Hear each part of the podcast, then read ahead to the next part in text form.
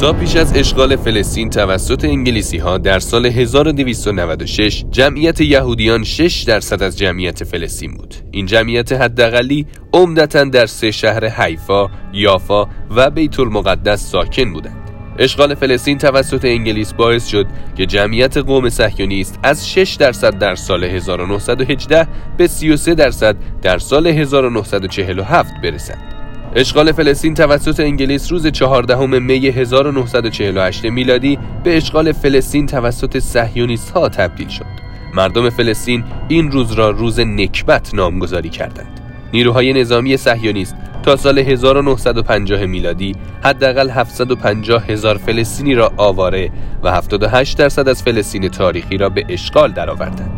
رژیم صهیونیستی در جریان جنگ شش روزه با اعراب در سال 1967 میلادی هم تمام فلسطین تاریخی را اشغال و 300 هزار فلسطینی دیگر را آواره کرد. جریان صهیونیست همواره در صدد تغییر دموگرافی داخل عراضی اشغالی بوده و در همین راستا فلسطینی ها را آواره کرده.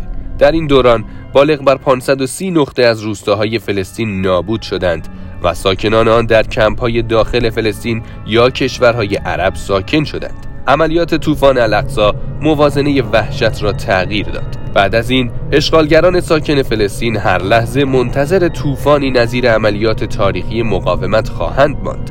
نبود حس امنیت سبب مهاجرت معکوس صهیونیست ها خواهد شد مهاجرت معکوس یعنی کاهش جمعیت و این پایانی بر رژیم صهیونیستی خواهد بود بر اساس آمار خود رژیم صهیونیستی در سال 2022 تعداد عربهای فلسطینی در مساحت فلسطین اصلی چهل هزار نفر بیشتر از تعداد یهودی هاست.